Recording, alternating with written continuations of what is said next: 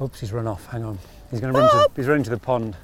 Mark's just gone to chase Bob, who's gone to the pond. Bob, come here. That was good.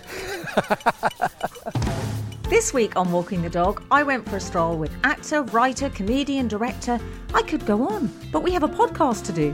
So let's just say the endlessly talented phenomenon that is Mark Gatiss.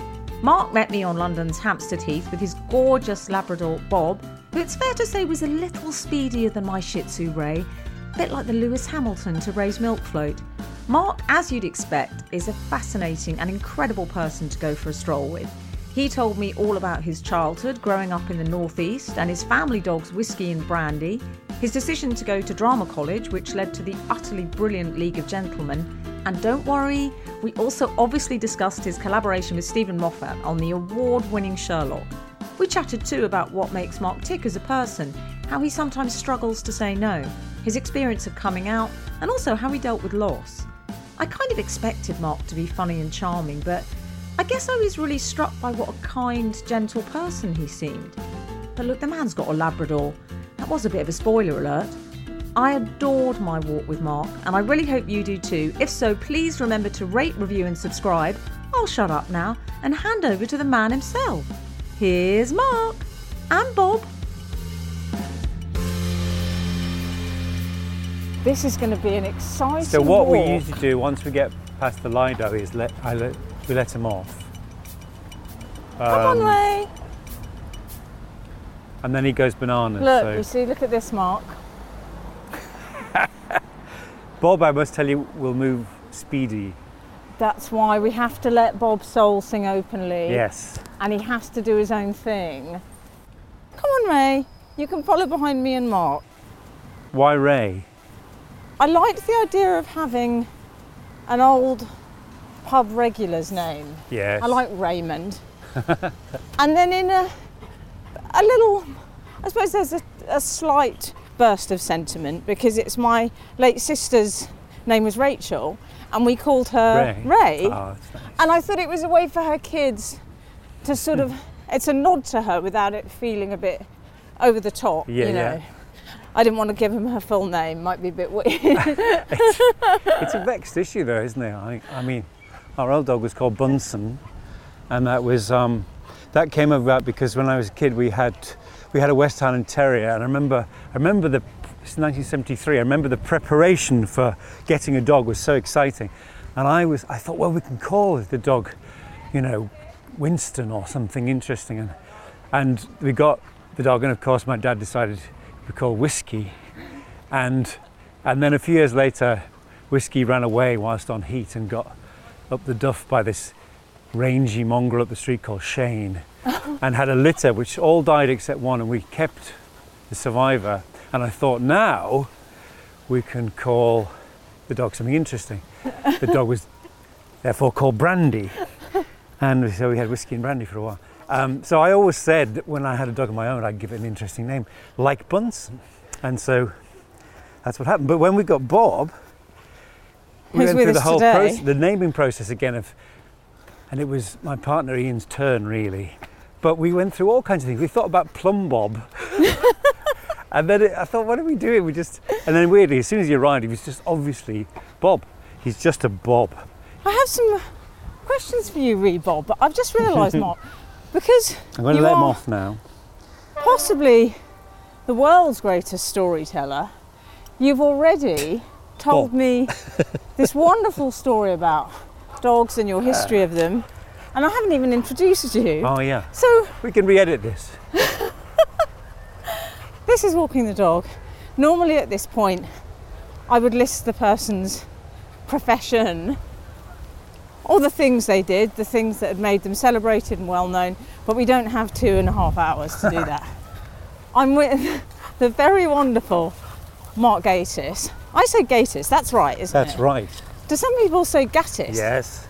Th- those who are dead to me. You did. That was very good, because I was... Uh, what I usually have to do at this point is we have to go back and do it again. So that's that's gone very well. It's a good start, Mark, isn't it? It's a good it? start.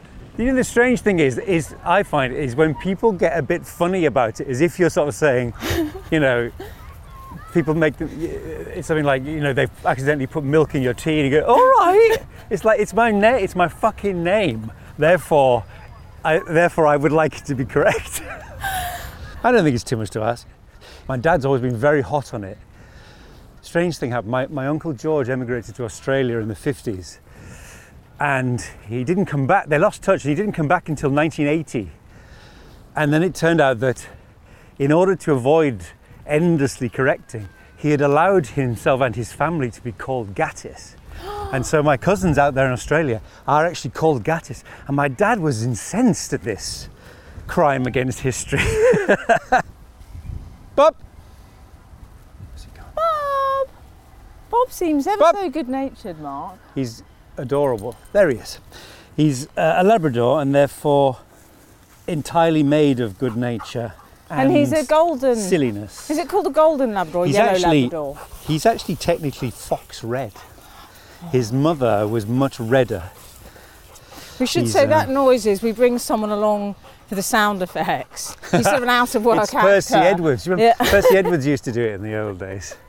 I was watching... Uh, on the radio plays or something. I, I, yeah, I was watching something from the seventies the day on YouTube. There was this uh, amazingly nostalgic moment where there was obviously supposed to be a cat or something outside the room. And I thought, that's Percy Edwards, because it used to be such a distinctive sound of him doing animals.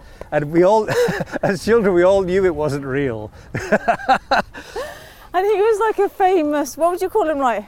voiceover sound effects. Animal impersonator. Yeah, animal impersonator, yeah. yeah. Those were the days. It was also that marvellous thing, which is now totally gone, where they used to get ladies to do the voices of children. Do you remember? It, it, it went on in the Archers until about two thousand three. Yeah. It used to give me the creep so much. Oh, Mummy, I don't think I want to go to school today. It was so disturbing. Oh, look at this. He's, he's met a nice collie. That, this feels like the seventies, a Labrador and a collie. Yeah, yeah. I and hope it's called Lady. They used to be, didn't they? Not anymore. They were always called Lady. What were the boy dogs called? Shane. Hey. Yeah, Re- Shane. Re- genuinely Rex. I want to go back, because I've met the wonderful Bob. I want to go back to the Gatiss, not Gatiss, yeah. childhood, mm. which was in... the northeast. Yes. Is it Tony Blair's constituency on yes, there? Yes, it was. Uh, it was one of the strangest. Sedgefield, is it? Sedgefield. Yes, I was born in um, a maternity hospital called Hardwick Hall, which is now it's a stately home converted and now back into a hotel.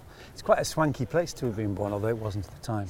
I've only been back once, and they'd just done it up, landscaped everything, and I went up to the reception and say, "I was born here. Can I have a wee?" And they let me, so that was good. Um, but Sedgefield, I, I was born there, and then we, we moved to a place called Trimden. My dad was a colliery engineer, and then we moved. He changed jobs and became a um, chief engineer in a mental hospital, and we moved to this place called School Aycliffe, which is where my dad still is. Oh, okay. Is Ray particularly interested in other dogs or not? Because Bob has a strange... Bob, Bob, oh, Bob, Bob. He's, sort of, he's really much more interested in the ball.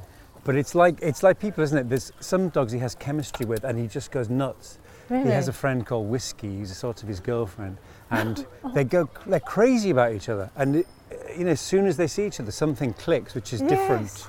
It's weird. Ray has that with Dennis, the Chihuahua. Yes. So your dad was... Uh, he was from a family of miners, yeah? Yes. My dad and my uncle Harry... were the first not to actually go down the pit. I mean, they they did. They went... He tells me still about these amazing things. He used to go down as in his engineering capacity, but not actually digging. My, whereas my grandfather and his father before him, and all the way back, I think, to a, the Bronze Age, uh, they were proper miners. Really? And as a result, I mean, you look at pictures of my granddad, who died when he was seventy-one. He looks about one hundred. And he died, he, you know, he had... emphysema and all those terrible things.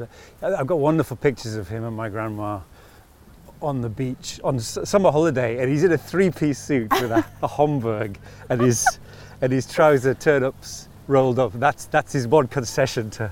to I find them are oddly moving, those pictures. Yes. Do you? It's a totally different life. I mean, you know, it's it's it's not untrue to say that you look at people and they had older faces. You ca- you can't believe that they look. Like, in fact, I was thinking this watching a bit of the Republican Party convention and looking at people who claim to be twenty-five and mm-hmm. seem to have the faces of fifty. Yeah. That sometimes um, experience, or evil in that case, can actually age you.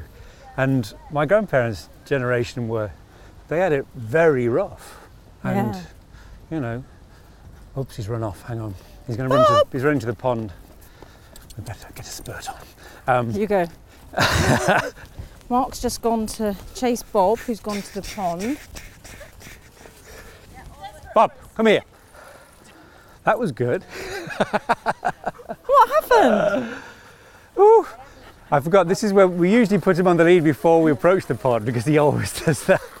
What does he do? Did he jump ooh. in? Yes, he's been in there. Oh, um, look. Anyway, where were we? So your dad, when he, where did he work when you were growing up then? Was he at the... At the hospital. The this psychiatric the hospital yeah. opposite you? Yeah. And... Did your mum, what, did she work, or was she a homemaker? She worked at first, she was, she looked after us, and then um, she did work at the hospital for a bit, because I used to go, I used to go over there quite a lot, well, an awful lot, but she did work there for a while, but her main, she was a secretary in a paint factory uh, for most of her, most of her working life. She hated, I remember, she? she hated it so much. She worked at police headquarters for a while in the fifties. I've got lovely pictures of her. Uh, again, secretarial, but it was, it was all uh, a just sort of different stage of her life. That she used to, she used to talk. There was this man called Austin Stokoe, who was the man she nearly married, and he he loomed large in my childhood. I used, I used to think, because I used to imagine he was like a Russian prince or something.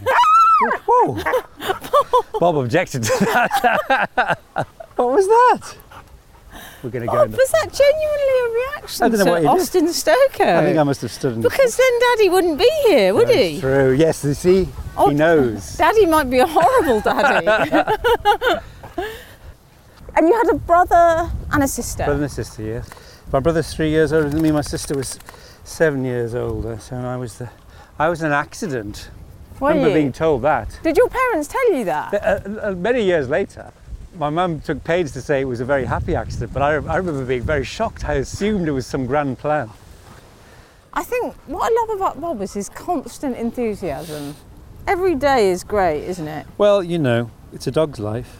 There is a lot to be learned from them, because they're so, uh, you know, they have a very simple view of things. It's just eat, sleep, poo, repeat. Yeah. I mean, what? That's that's a, that's essentially all of us, but. But Bob enjoys it more. I think it's very interesting. People have, I don't think you have to be a dog person or a cat person. I like cats, but but I don't genuinely think you can trust someone who doesn't like dogs. I Mark, think do you know, I think the same. I think there's something wrong with them. And I don't think the same, it doesn't have to be a clear distinction between dogs and cats, but if you meet someone who doesn't like dogs, there's definitely something missing, definitely.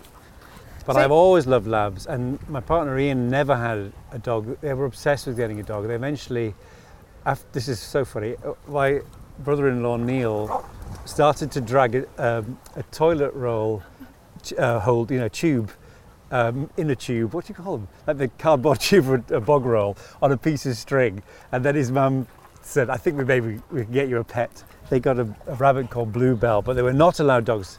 Ian's mum was very frightened of them.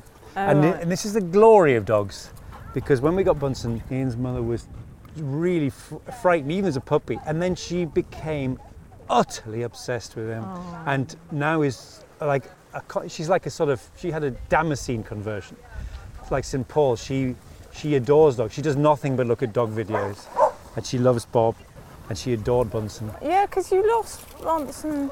Christmas before last, yes. Oh, Mark, I'm really sorry. That must have been awful. But you know, we we made a conscious, difficult decision to get an, to get another one as a crossover. And although it felt it was felt di- disloyal, because it's like planning yeah. planning for the end, but it really worked. So we had Bob for uh, about eighteen months uh, in Bunsen's declining years, and it really helped. it, it gave him a new lease of life. And then when Bunsen went, it was such a help was that it? Bob was there to come home to. Otherwise, it's just like the definition of an empty nest, you know. And yeah. It was. It really helped, honestly. It, it seems mercenary, but it's a very good idea. What kind of dog is that again, Mark? With the black mark on his eye? Is that like a that in the in the water? Yeah, the one chasing his tail. That one. Oh, that one. Yeah. It's like a sort of large.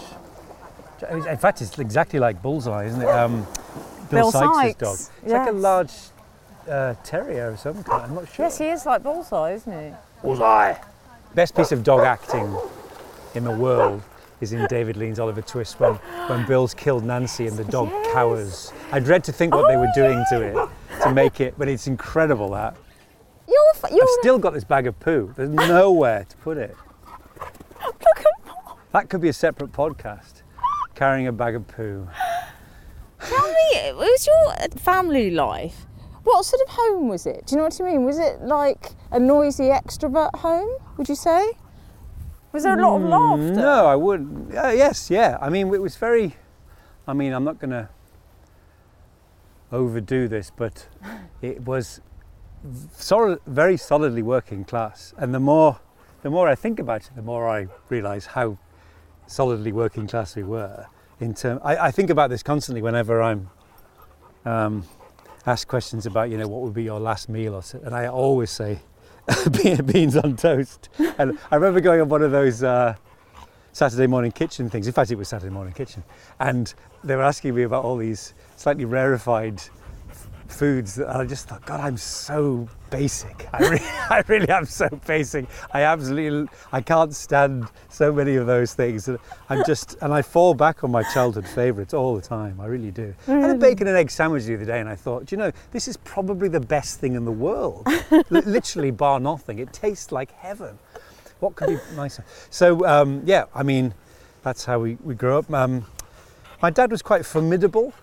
Uh, I did. I drew a picture of him the other day, and I put I put it online. And, and my my old school friend from years ago, I haven't seen for donkeys, tweeted me saying, "That's how I remember your dad. He was quite scary." And I thought, yes, he was. He's quite formidable, mm. but a lovely man.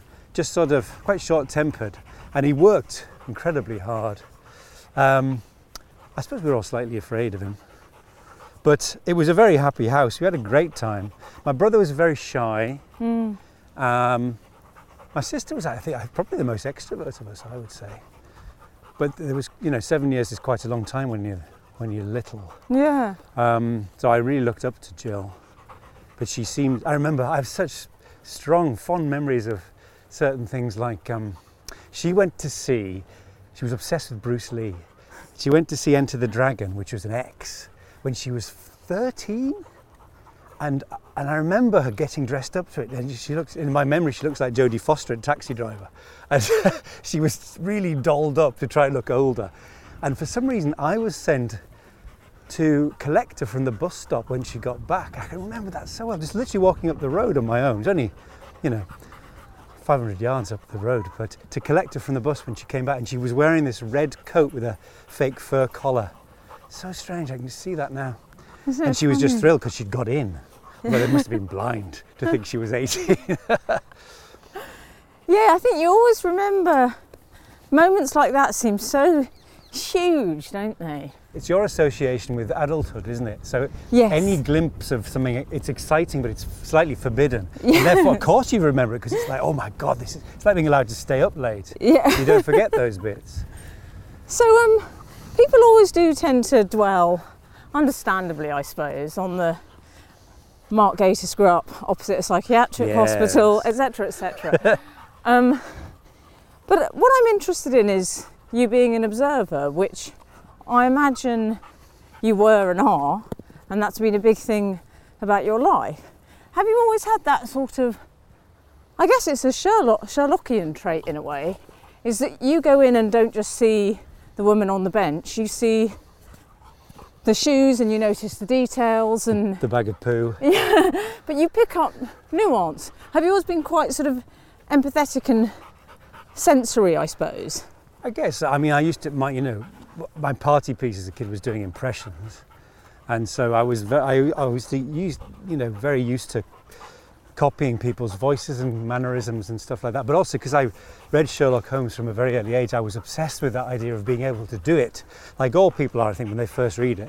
I remember going in the school bus and thinking, what can I deduce about these people? And, and it, it never seemed to work as easily as with Conan Doyle. But, you know, lengths of cigarette ash or mud on people's trousers and stuff like that. But it was it's the idea of it is so appealing.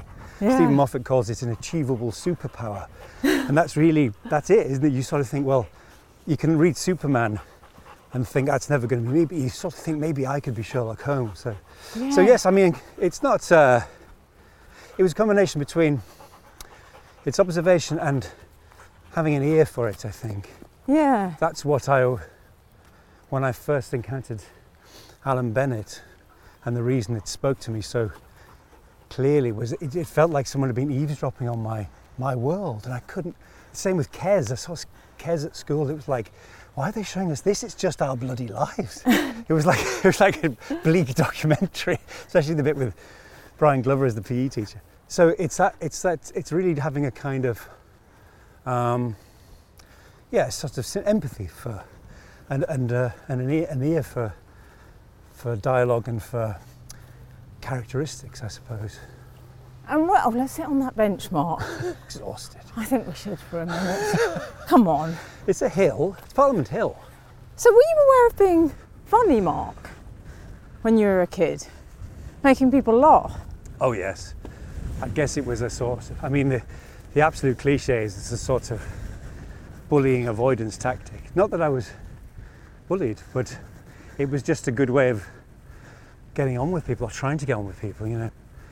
I always loved funny people and funny actors, and they were all, all my heroes were, you know, comics and uh, comic teams like Python and yeah. Not the Nine O'Clock News and uh, Leonard Rossiter, Ronnie Barker, loved Ronnie Barker.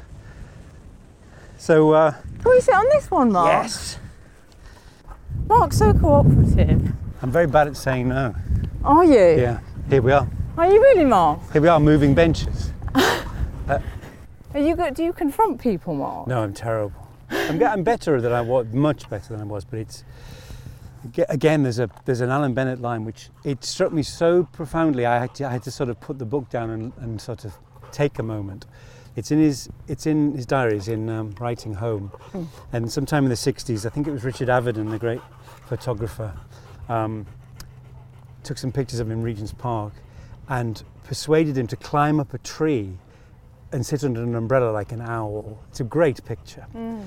Um, but Avedon's assistant said to Alan, um, "You're, you're game, aren't you?" And he wrote in his diary, "I'm not at all. Mm. It's just I would do anything other than be thought difficult." And I remember I put the book down and thought, oh God, that's me. Because you know it's true. Rather than, I hate, I hate, I hate badly behaved people so much that the idea that anyone might think I was being a bit off or snotty, mm. I go the other way and I'm too accommodating when I should actually just say, sorry, I'm not doing that. I'm much better than I was. But I'm terrible at saying no. Really? Not, not to, not to projects, not to any old shit, you know, but just like, I don't want to let people down. And then you end up getting in a sort of, you get in a slight sort of fix because you overcommit or you double book yourself, and it's like, and actually just in the end, if you just say, no, I'm not, sorry, I'm not doing that, it just goes away. It takes years to learn that, absolutely. Well, it's years. That thing of, I think, I, ne- I never in my whole life said I don't want to go to something. What I would say is, oh yeah, that sounds great. And then I'd spend two weeks thinking, right, now I need to send the next text saying, I'm not sure, I think I might be yes, working, yes. But I'll let you know. Because I'd worked out that three or four sort of stages of no were better than a cold hard no. But it's not. But it's not, is it? No. And before all this, before the, the end of the world, I I was fond of saying that my very favourite thing had become when something was cancelled. It was so true. It was like you, that unexpected. What? Oh no! Oh no! Oh, brilliant! Don't have to go out. Don't have to leave the house. I've changed my mind about that now because we we literally can't do anything. But that was that was definitely becoming my default thing. Would you say you were quite insular as a child? I'm a, I'm afraid I'm a terrible cliche. I'm I'm actually a very shy person who shows off on stage and things. That's true, that. I mean, I'm not... I still have, I still have sort of sometimes slight social anxiety. I'm very uh, gregarious and I love people. I love meeting people. And I love company. But mm. I'm also weirdly um, shy. I, I, I, I, again, I quite like to just not do things. Yeah. And I slightly catastrophize increasingly about something, as, and then you just think, actually, it's absolutely fine. And were you academic, Mark? No, no, no. I'm, I've see... got a very good memory, or I used mm. to have, and I'm, I'm very good on certain things. Terrible at maths. I can't drive. I'm really hopeless at a lot of things. And people, I, I do some, sometimes people, it's funny, and they sort of say, oh, is there anything you can't do? And I'm going, how long have you got? It's, it's an extraordinary assumption. Um, I'm, I'm, what I'm lucky, very lucky, I do the, I do basically the two things I always wanted to do, yeah. which is to act and to write, and that's what that's my job. So, so everything else is a bonus. But no, I'm not academic. And that started Terrible. essentially when you went to university, didn't it? I mean, in terms of that's when you met Rhys and Steve and Jeremy. Yeah. At this acting college, it was at a drama college in sort of Yorkshire. Yes, it's called Bretton Hall. It was a, it was a, a Leeds University college, like a separate campus, and they did, um, well, it was like it was like Fame. We like to think of it, uh, but they did two acting courses. One, which was basically for sort of hard times meets Fame, Mister Gradgrind. Fame costs and right here you start paying for it. Sweet. Um, And they did theatre arts, which was meant to be like a professional acting course, and dramatic arts, which was like T I E. Yeah. Uh, and Steve and I were in the same year on uh, theatre arts, and then Rhys was the year below. And then Jeremy was actually at Leeds University doing English and philosophy. And we, I met him about a year in. That's how it all started. But I mean, it was a kind of, um, you know, it was a pipe. My, my dream was to, was to obviously be a working actor, and and I used to say, you know, what I'd love to do is to is to sort of get quite well known for something, which would then be a springboard to other stuff, and that's that's oh kind God, of what that's, what that's exactly what happened. Did you tell your parents, and what would their attitude have been if you'd have said, I want to be an actor, to your teachers, let's say, or to your parents or people you were growing up with? Did that seem, yeah, why not? You know, was that the attitude? No, they were very, they were, it wasn't, you know, it wasn't sort of hard times. They, they were mm. very supportive. They just didn't think it was feasible. Mm. And they, you know, they did the classic thing of, well, you need to have something to fall back on. You need a, a proper job, and and you could maybe do this in your spare time. All that Little did they thing. know that Sherlock would be your thing yes, to I fall know. back on. It's, yeah. It's easy to forget how, you know, how how much good fortune and Um, luck and turning up mm. does for you, because um, I've got lots of friends, very talented friends, who've never had the breaks, and it's not fair, but that's that's the way it goes, you know. And um, I, I mean, it's it's it's easy to forget how how completely unachievable it did feel. I remember I did not long after I left. Uh, I did my first T V job, which was. Not long uh, after you left drama school. Yeah, actually, no, that's not true. It was about two, year, two years yeah. after. And I did this, I got my first T V job, which was a thing called Harry with Michael Elphick. It was a sort of follow-up to Boone. Yeah. But it was filmed and set in Darlington, which is near, basically where, where I'm from. And it, they were advertising for Darlington-born or based actors only. And I thought, well, this is a good chance. So I wrote to them from my parents' address, got an audition, got the part. And I, and I had to go, weirdly, I had to go back home to film this. And then the same casting director, Susie Bruffin, um, got me in for a Catherine Cookson, and I got that, and I thought, I'm on. Mm. And then, and then I didn't work for like two years, because that's how it goes. But I remember distinctly sitting in a pub in Islington, um, and they were showing, this was about the year after, they were showing the Catherine Cook, repeating the Catherine Cookson, and I thought, at least that means I've been on the telly this year. And it was a really big thing. It was like, no, I, if I if I can keep it, even with repeats, if yeah. I'm just on the telly, then some progress is being made. You know? Yeah. I remember once very vividly when I was living in Leeds, just after I'd left college, and I needed a job, and I went on this um, like cold calling thing, and it was like like Glengarry Glen Ross. There was this awful man who gave us this talk about how we had to go in there and basically hit the phones hard and all this stuff. Yeah. But I remember a tremendous sense of liberation, because I thought, as soon as he stops talking, I'm getting the bus home. And the, it wasn't because I knew I was going to walk into something amazing or anything like that. I just thought, I, I literally, and he stopped talking and I took him to one side and said, can I have a word? I said, I am completely out of my depth. I couldn't do this in a million years, and I'm, I've got to go. So yeah. I did. And I remember sitting on the bus unemployed, but, but happy, because I thought, well, I can't do that sort of shit. And I really don't know what else. I, I suppose I probably would have drifted into crime, um, or uh, I suppose something, I, I, you know, I, I worked for a while on a, for a newspaper as a film reviewer, and I worked in a kids' nursery in Leeds. Yeah. I just had no idea what else I could do. I just needed to do something that didn't involve maths and and wouldn't sort of brutalise me.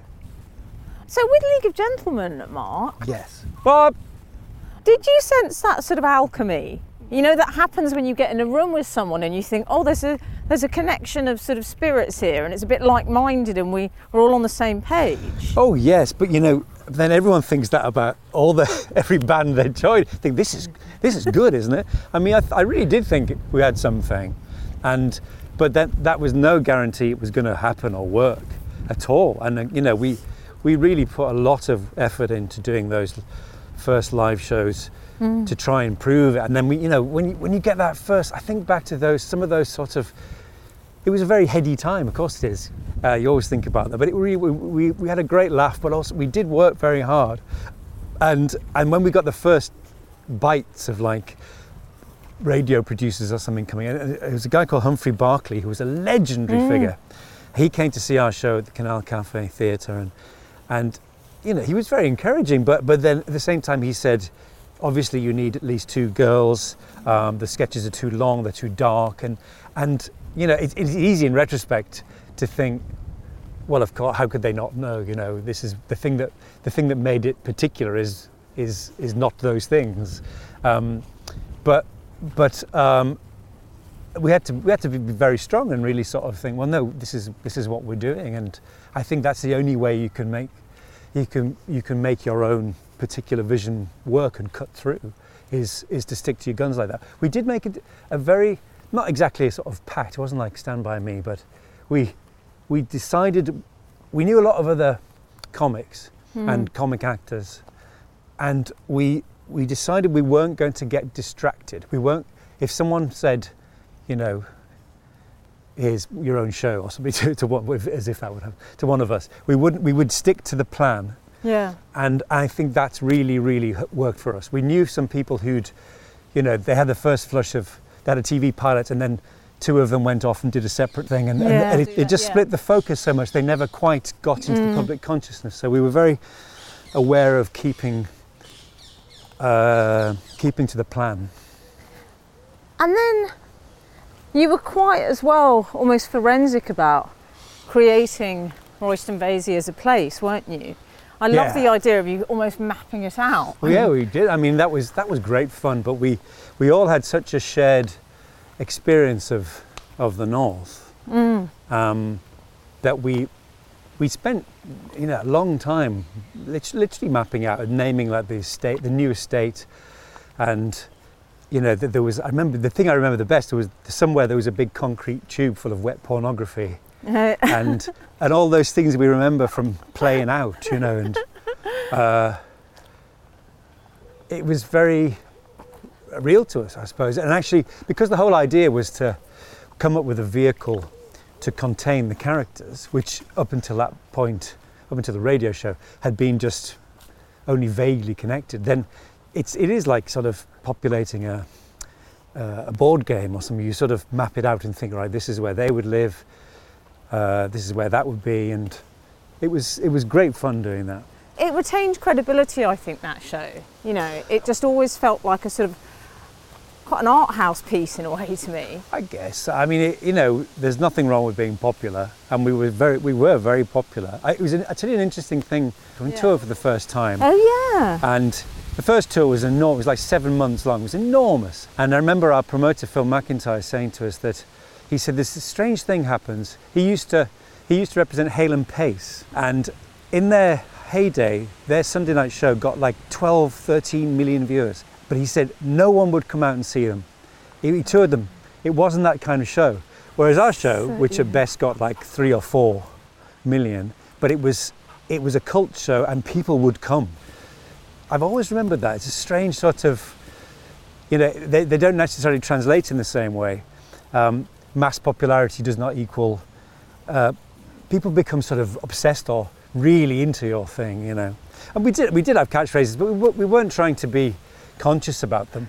I'm old enough to remember when uh, Larry Grayson took over the Generation Game, and of course Brucey had, he just he just minted them every week. He was amazing at catchphrases, and they tried to give Larry Grayson some new catchphrases. All oh, the muck in here. No, but they were they were his. They oh, were, were they real. Original. They what were was real. The one? They but on, they gave him one at the end of the conveyor belt where he had to say, turn to camera and say, "What a lot she's got," and it it didn't work. And they dropped it after about three weeks because it just wasn't working. And I thought, well, if you try and force it on people, they won't have it. League just opened up. I love it. I sound like an old actor saying League. I mean, League love. Um, uh, I did The Dream in thirty-seven. And... But that just meant you could do pretty much anything you wanted, no. presumably. Really? No, I mean, and this continues to, to this day. The, these things just don't happen. Um, and I remember a wonderful interview with Ian McDiarmid where someone said, what would you say, what advice would you give to your sixteen-year-old self? And he said, that one thing does not necessarily lead to another. Yes. So yeah, true. You're and right, actually. Of course, it was amazing. We we had incredible opportunities, but we weren't suddenly given carte blanche to do anything we like, and it continues to this day. You're only as good as your last success. And even then, sometimes you have to remind people that it was a success. You you do obviously get a sympathetic ear, um, but but you have to, you know, the, you don't just walk into these things. Making Sherlock, for instance, was the, the the actual the commission was the most amazingly straightforward thing I'll ever ever happen to me. Modern Sherlock Holmes, yes, that's what it, that's how it went. But the actual process of of getting everyone to agree on the format, on the casting and everything, was as was as difficult as anything ever is. And then, uh, of course, in retrospect, it all looks very straightforward because it looks like the natural order of things. But that's why you, once, if you have a proven hit, they tend to, to leave you alone more because it's obviously yeah. working. Yeah. Whereas at the initial stage, nobody knows. Nobody knows anything, yeah. as William Goldman wisely said. And so the things that look obvious at the time, but like really risky, or I'm is that Sherlock the right way Holmes to go? Is was risky for you and Steven Moffat to take that on.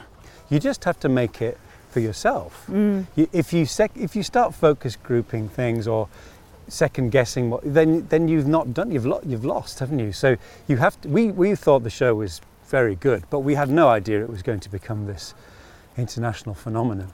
And one of the frustrating things was. A, a valuable lesson in how these things work. So we made we made what was essentially a pilot, although it wasn't meant to be a pilot. We we got the last bit of money for the year because it was the whole thing happened quite late. Yeah. To make what was planned to be the first hour-long episode of a six-part hour-long six-hour series, um, and that became the pilot. And then the B B C agreed to a series.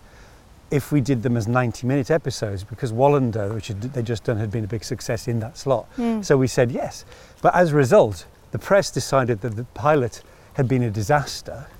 And it was, I mean, eventually I insisted that we put it on the D V D because I wanted people to see that it was very good, but it was just, we just remade it yeah. because we had to change the format and the director wasn't available, so we got someone else and all these. But I mean, it's it's a lesson in how the press can Yeah. instantaneously distort something, and you have no right of reply pre-Twitter. You have nothing. Yeah. It just becomes the narrative, and because it suits, it's obviously a juicy story. Yeah. It's like this fucking thing with Rule Britannia now. The way that that has become, yes, you know, Johnson slides out of his hole to have an opinion about that, but not about A-levels or forty-five thousand dead. But mm-hmm. he can have a fucking opinion on Rule Britannia, which they can't sing because there aren't any people in the hall, and people believe it. That's the horrific thing. It just, it's so, it's deadly. It really is deadly. The, the extent, I think, to which this country has become and is increasingly going to become a kind of a sort of Disneyland version of itself. That yeah. is just boiled down to red buses and bobbies on the beat and and Downton kind of cliches of of the what, what we what we are and what we what we used to be. You know, it's it's, it's awful. I suppose he, it's Rebecca Front. Everybody, ladies and gentlemen, it's Rebecca Front. We're doing a podcast. This is like a celeb meeting. Rebecca. Hello. Hi. Hello. We can't shake hands. Rebecca, I'm going to make you're you next. Come on now. Look, you're next. You can just carry on. This is Bob. We'll hand over the relay. Look at Bob. This is Raymond. I'm afraid he's too wimpy to walk. You're going to have a little walk now, Ray. He's Ray shamed himself. Very lazy. I mean, they both are. They're all one. No, but Bob's a proper doll. How are you? Yeah, very good. How are you? Surviving. Mad, isn't it? Yes. It's all been a bit bonkers. Yeah. But you don't need to hear about this. Take care. See, I'll I'll, I'll drop you a line. I'll be listening. Bye. I have listened. It's a great idea. Oh, Rebecca, nice to see you. Bye. There you are. Next one. Easy. Lined up. Oh, well done. That Mark. could that, like a relay. Could be like a relay in future, couldn't it? She's ever so nice, isn't she? She's I a really wonderful like woman. Her. So, with Sherlock, yeah, this people often focus on the fact that how you and Stephen have presented him, I suppose, which I personally love, is just that he's sort of other in a good way, in a way that I think is celebrated. That he's he's sort of not neurotypical and.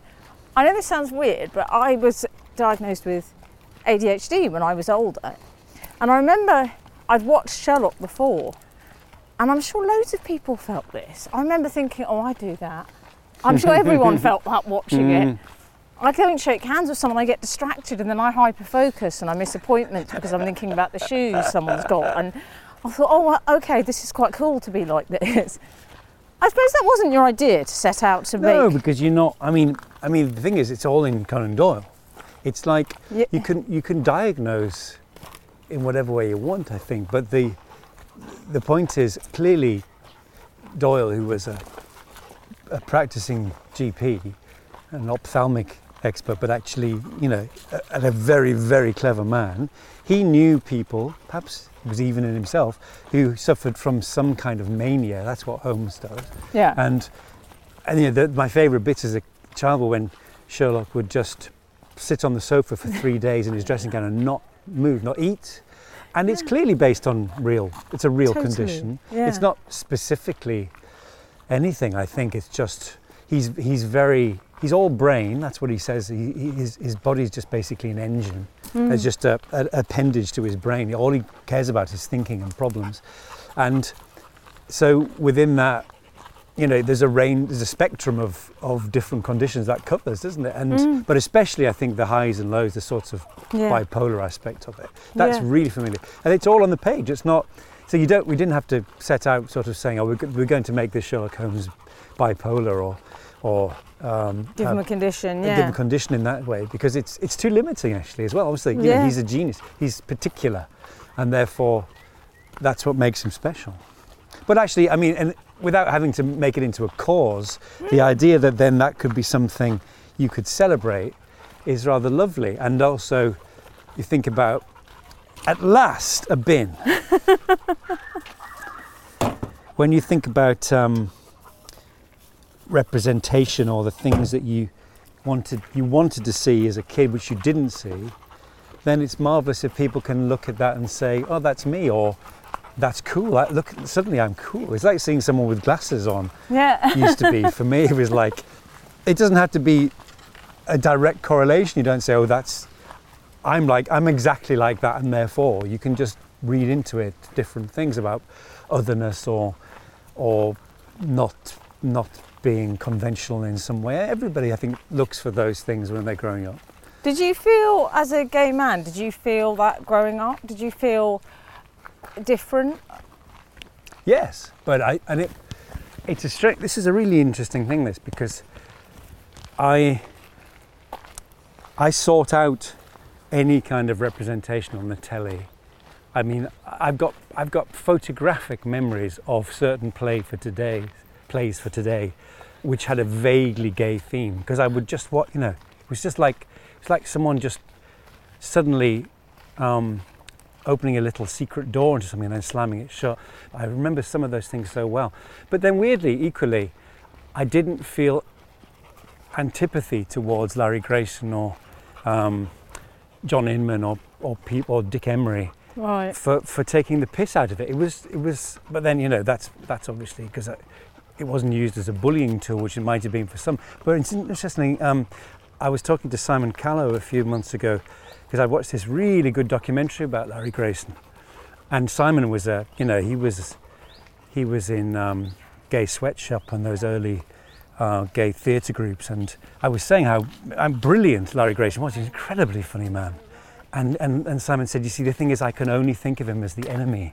And I was very struck by that, that, that um, you know, generationally, it yes. can mean something. They were, what, what they were trying to do was absolutely fight that thing. Mm. Mm. And actually, interestingly, it sort of, in a way, still goes on, because you might think that having Craig Revel-Horwood and Bruno Toglioni on strictly mainstream Saturday night is a is in some ways this wonderful advance, because there's two very openly gay men in main, on mainstream telly. But I was saying this to a friend a few years ago, and he said, but don't you think they're kind of like, in the same sort of Inman Grayson way, they they become like pet gays? And I thought, you know, there's, there is something to be said for that. That it's a sort of, uh, yeah. there's something sort of tamed and muted about them. Yeah, it's the it's the... the camp friend in the Disney film, yeah. you know, who doesn't have a sex life. Yes, yes. You know, you must yeah. never allude to the yeah. sex life. And did did you come out to your parents, Mark? Did you just tell them? Was that easy to do? Or it happened. You... Um, I was about twenty, I think. It was a lot later than I planned, but you know, you never want to actually do it.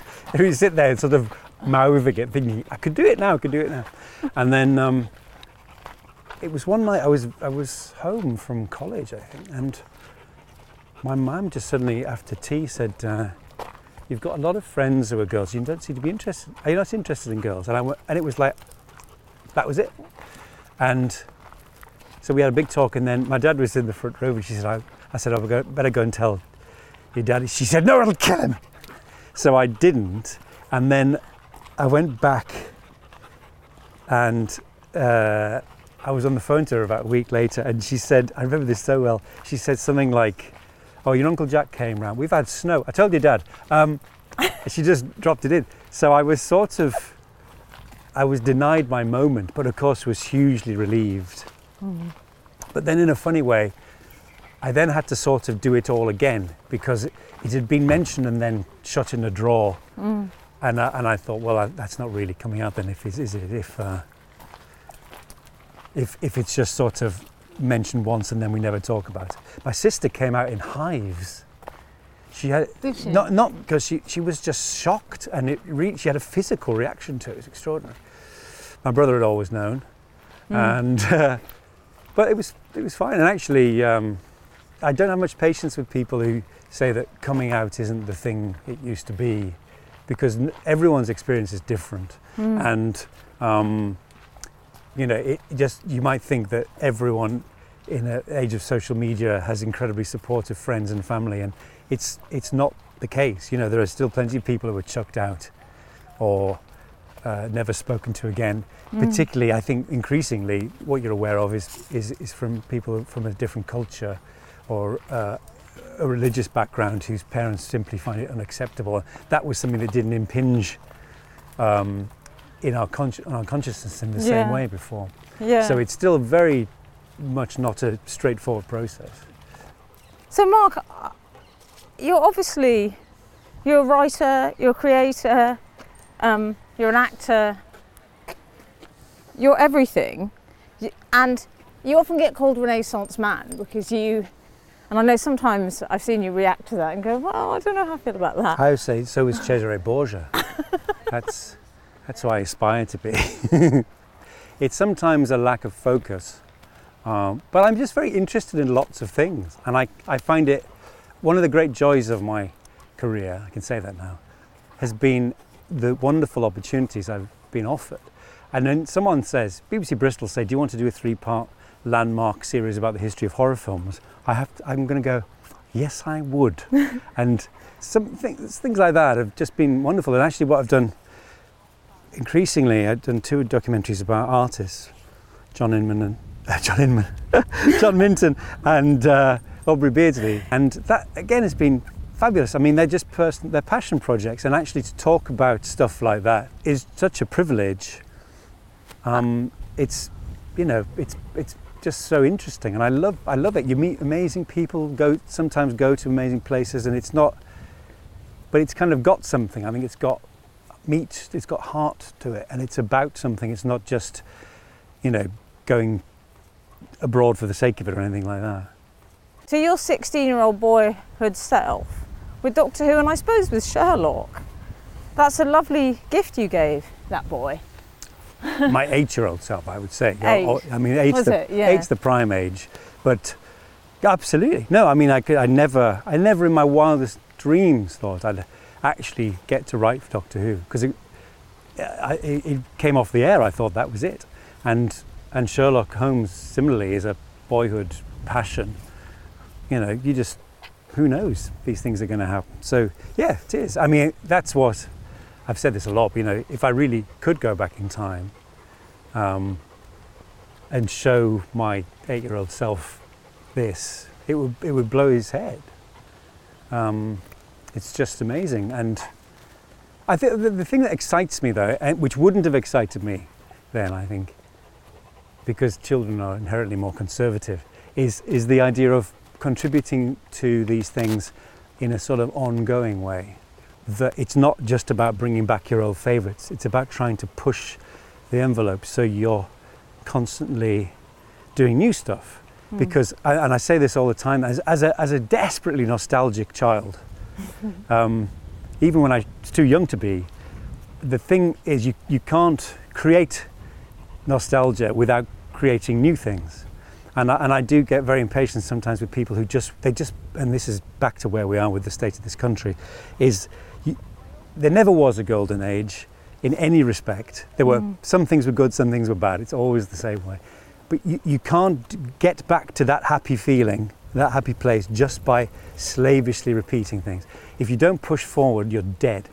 Barry Cryer, one of the greatest comic mm. minds this country has ever produced, one of the things I absolutely love about Barry is that he's he never looks back. You know, he he's written he wrote gags for Frankie Howard, he's worked with all the giants, but he's constantly fascinated by anything new. Mm. And it keeps him young, and it keeps the whole idea young, you know. So I think what we did with Sherlock was was trying to restore it to its factory settings, as it were, by taking away the thing that was getting in getting in the way. Mm. Uh, and getting back to this idea of it being, basically being a sort of odd couple flat share. And people responded to it because they saw it new. And in fact, one of the great joys was people going, oh my God, I didn't realise that was from the stories. And you yeah. go, yeah, it's all there. You just, no one's told this story for a long time, you know. Mark, tell me how you met your husband, Ian. twenty years now. What, really? We met in a bank heist. Um, he was the driver, I was the sort of, you know, front man. Um, we met online. Uh, oh, you were an early before, adopter, Mark. Oh, very well early done. adopter, yes, before it was before it was basically what everyone does now. It's a very strange thing. We didn't tell our parents, for or our families for donkeys, because it was still very much infra-dig. Of course, now ev- it's literally what everybody does because of Obviously, it's the only sensible thing to do. I think I might try and find someone I have something in common with, rather than randomly hoping I meet the love of my life in a in a sleazy bar. You work hard, don't you? You've got a strong work ethic. I do work hard. It's good though. It's good for you. What else is there to do? It's. Uh, I think sometimes you. I'm not. I'm. I'm getting a lot better at relaxing. Are Just you? reading a wonderful new book about Agatha Christie, and uh, her her work rate in the thirties is so astonishing. It's astonishing. What she should have done actually was sat on some of these books and then released them later. Yeah. She often wrote four books a year, four of the, and four, of, you know, the very best she ever did. It's amazing. Really. But at the same time, it's also really good to take long walks and just lie down and think about other stuff and do nothing. Do you find Bob good for that? Oh yeah. I mean, again, one of the great joys of look at that. No, they. Is that Akita? Akita? Uh, no, Husky. Oh, Husky. Uh, she needs uh, she needs a haltie like Bob because that dog is pulling badly. Really? Um, but, you know, there's a lot of those Huskies since Game of Thrones, which, I mean, you meant you, you come out with a sentence and it turns out there's a ninety percent chance Mark was in it, whatever you mentioned. I don't know about that. You see, but I saw someone on Twitter the other day saying they were they were debating. There's a new version of All Creatures Great and Small, and Sam West is playing Siegfried, and someone had said, um, I wish that was Mark Gatiss.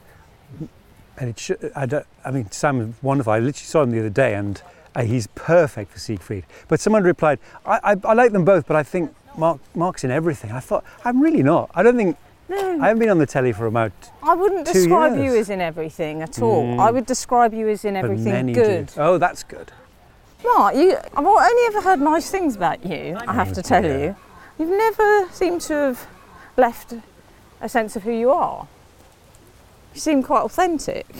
Well, I hope so. My my motto is work hard, don't be a and I don't think you can say fairer than that.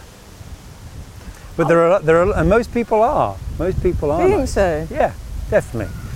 There aren't very many, and you know when you see them.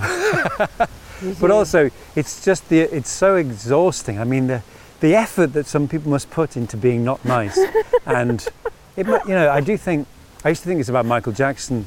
I, I used to think he'd sometimes wake up having had so many procedures on his face and just think, I wish I'd never started this. And I sometimes think that about really nasty people. Yeah, it must be so exhausting that they come home and close the door behind them and think, oh God.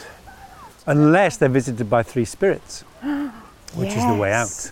Yeah. Which, actually, such a pro, Mark, because Thank that you. brings us to Christmas Carol, which I you have been writing, and I was really dying to see. Next Christmas And it's now. going to be next Christmas, is it? Touch wood. Mm. I mean, who knows? We're all... I'm, let's sit here. Oh, the let's thing I'm, not. The thing I'm worried about is that there seems to be a collective idea that once we get to New Year's Eve, everything's going to be all right. The pandemic does not respect dates. Sit, come on. I thought you were doing that to me, Mark. I thought, oh, he's got a bit Donald Trump. Come on. Bob, get up. Get up here. Come on, you idiot. Bob, Bob, Bob, Sit on come here. on, darling. Right, there we go. Oh, my God, that's... Yes, darling. Good boy. Sit. I... So that thing you did to start for Stand Up to Cancer was so incredible, Mark. Described how you lost your mum to cancer and then your sister. And I just think it was amazing that you did that. Well, you know, the, the strange thing about those things is you kind of... what you want to do something and there's nothing much you can do apart from contribute and donate. So talking about it was a way of doing that, I guess. And then I suppose the surprise is, and if you found this, but you sort of end up just spilling your guts. I mean, I, I don't know quite what I thought I'd say, but I just said I just said it all. And it was very cathartic. It was, I mean, I suppose that's the thing that you live with, isn't it? Is, and I do think about this, the way that you end up coping, and is, but the danger is you stop, you stop talking about about them. Yeah. And it's really good. I really, it was very cathartic, and I enjoyed I enjoyed coming out of it the other end. Yes. I felt much better. Good. Because the danger is you do, you know, and it goes back to what my, like my, my, my dad's sort of attitude was much more about compartmentalizing things and shutting them away, and it's was not it? good for you. You know, you need to talk about it. Not, obviously not all the time, because you can't live in the past, you can't be internally maudlin, but no. It's really important. It's like looking at pictures or watching old films or something that, that you just actually do mention them, yeah, rather than just as a sort of casual glance at a picture every now and then. Amazingly, here is Ian. Bob went straight to Ian. Hello. Hello. Do you want to take him and we'll finish off? Bob's going off with Ian now. What does that mean for Bobby? And does that mean he's going to get treats? Um, no, because I don't. Have, I've got I don't them. Have any on me. Is Ian a good cop or bad cop? Out um, of you two, who's strict dad and who's... No, we're not strict. Well, uh, yeah, it's kind of equal, isn't it? Yeah. He's, he's very, he's kind of equal with his affections. When we're doing yoga in the morning, I don't know if Mark said this, but he, he'll kind of come and lie on each of us oh. in turn. He doesn't have a favourite. That's just because he wants to be fed. We've started this in lockdown, yoga with Adrian, because it was important to give some structure to the entirely nebulous days. Yeah. But we're keeping it up, it's good for you. Come on then. Nice so to nice to meet you. Bye, Mum. Go on. To go back to what you were saying earlier, I totally agree with you, and I find, exactly like you, just now it gets easier because it's been a while for me. I don't know how long it's been for you, but I lost my sister, I guess it was twenty twelve, so it was about eight mm, years ago. Ten years. Uh, yeah, ten yeah, years, yeah. yeah. And you feel, oh, yours was ten years, mm. you're saying, yeah. So similar. And I always, there are ways people describe it, aren't they? Like people say you, you dance again, but you've got a slight limp and all this kind of stuff. And I, I like to think, I remember her and I remember my mum, but I, I remember the funny bits more now. You find, um, this actually wasn't long after my mum had died, but I was, one of the things we loved watching when I was a kid was Lily, the Lily Langtry story with Francesca Annis. And it came out on D V D and I was in, in the shop and I just thought, oh, I must get that for mum. I remember stopping myself and thinking, oh my God, it's just, it was just such a natural thing to think, yeah, you know. Yeah. And it still happens, you just um, you just trip yourself up, don't you? But then it's increasingly in a sort of warm way, you kind of... But I, I think it's very important to not just steamroller on and think that's that's over, that's gone, because it's you're just then denying their existence, and, and also you want to allow yourself a good cry sometimes, or not even that, or a good laugh, you know, just to... I've said this before, but the, the week my mum, the, when my mum was dying, we all, it was one of the closest times we've ever had as a family. We sat around the bed swapping stories and we'd take it in turns to make sandwiches and cups of tea, and it was great fun. And we just sort of laughed over her, you know, and talked to her.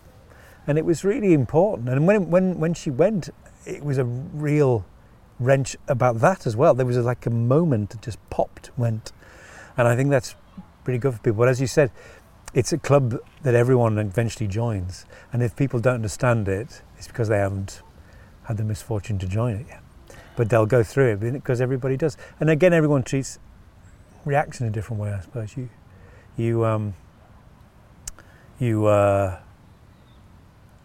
find yourself missing odd little things, or you have some very strong pang of memory, or some fuzzy little thing that joins the dots, and you go, oh gosh, remember that?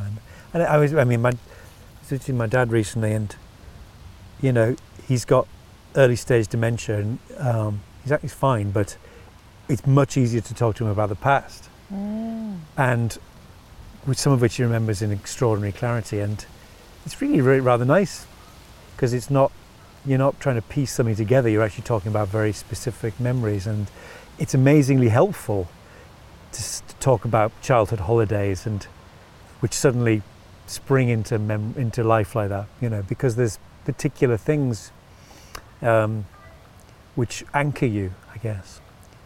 Is your dad conscious, do you think, of the losses? So he's aware of it? Yeah, my, my brother, who lives only a mile away, so he sees him every day, he, he said he's occasionally forgotten. I mean, I presume it'll get worse, but yeah. it, at the moment, no, he's, he's very aware. Mm. And he talks about them in the past, but he he's definitely has forgotten a couple of times. Yeah, yeah. But then that's the way it goes. You know, this is sort of, it's a sort of strange roller coaster of... Uh, he gets very frustrated with himself. Sometimes people would say to me, oh, I'm so lucky that hasn't happened to me. And I, you know, especially with my sister, because it does feel a bit odd. It's a life interrupted as well, a yeah, bit, isn't it? Yeah. And and she had kids, and and I would say, well, I'm Christmas future, really. So yeah. Christmas yet to come. Yeah. I hate to be pedantic, but it's Christmas yet to come. Um, no, absolutely. If anyone was going to correct me. um, um, and right. that's a terrible thing. Christmas yet to say, come. But it's true, and mm. also, um, I think. I thought there's a lot Well, my sister died, and then, uh, unfortunately, terribly, her husband died two years later of a stroke. Oh, no. And so uh, my nephews were orphaned, and it's an extraordinary Dickensian, oddly enough, Dickensian sort of situation. But I remember thinking very strongly at the time that if you reach, my dad's nearly ninety, if you reach mm. that age, you're still going, mm. and you've vaguely got your wits, that's a real blessing. It's yeah. the real, the really outrageous thing is people going in their fifties yeah. and stuff, or, or younger. It's just not fair. Otherwise, you know, you can't complain. It's that's a great lifespan, a lot of good times, a lot of amazing things to have happened. But it's the interruption, as you say, that's that yeah. feels so unfair. But I do think, and I suppose this is as good a place as any to end it, because you need to go and see that nice friend in Ian. I think um, the stuff that you've done throughout your career, whether you're acting or writing or creating, I love the fact that you explore that side of um, humanity and life. Sometimes it is dark, and life is dark, and I believe in order to appreciate the light, you have to have that as well. Mm. I don't think you can have one without the other, personally. I agree. Do you? Bittersweet. That's what it's all about. It's yeah. it's never, it's it's not it's not even a sort of mission statement. That's what life's like. And sometimes I think those kind of it's weirdly it's, it seems a weird thing to say. It's one of the great triumphs of latter-day Disney is they have finally embraced that.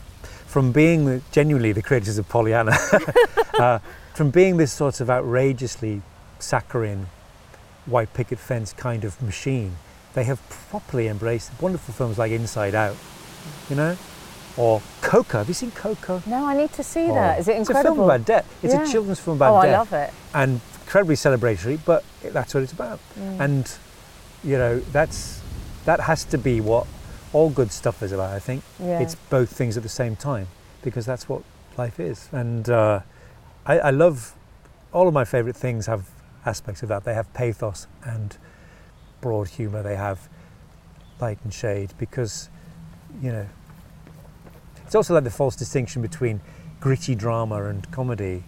You know, gritty drama tends to win the big BAFTAs because it's like unremittingly bleak. The best stuff is is bleak and silly at the same time, because that's what happens.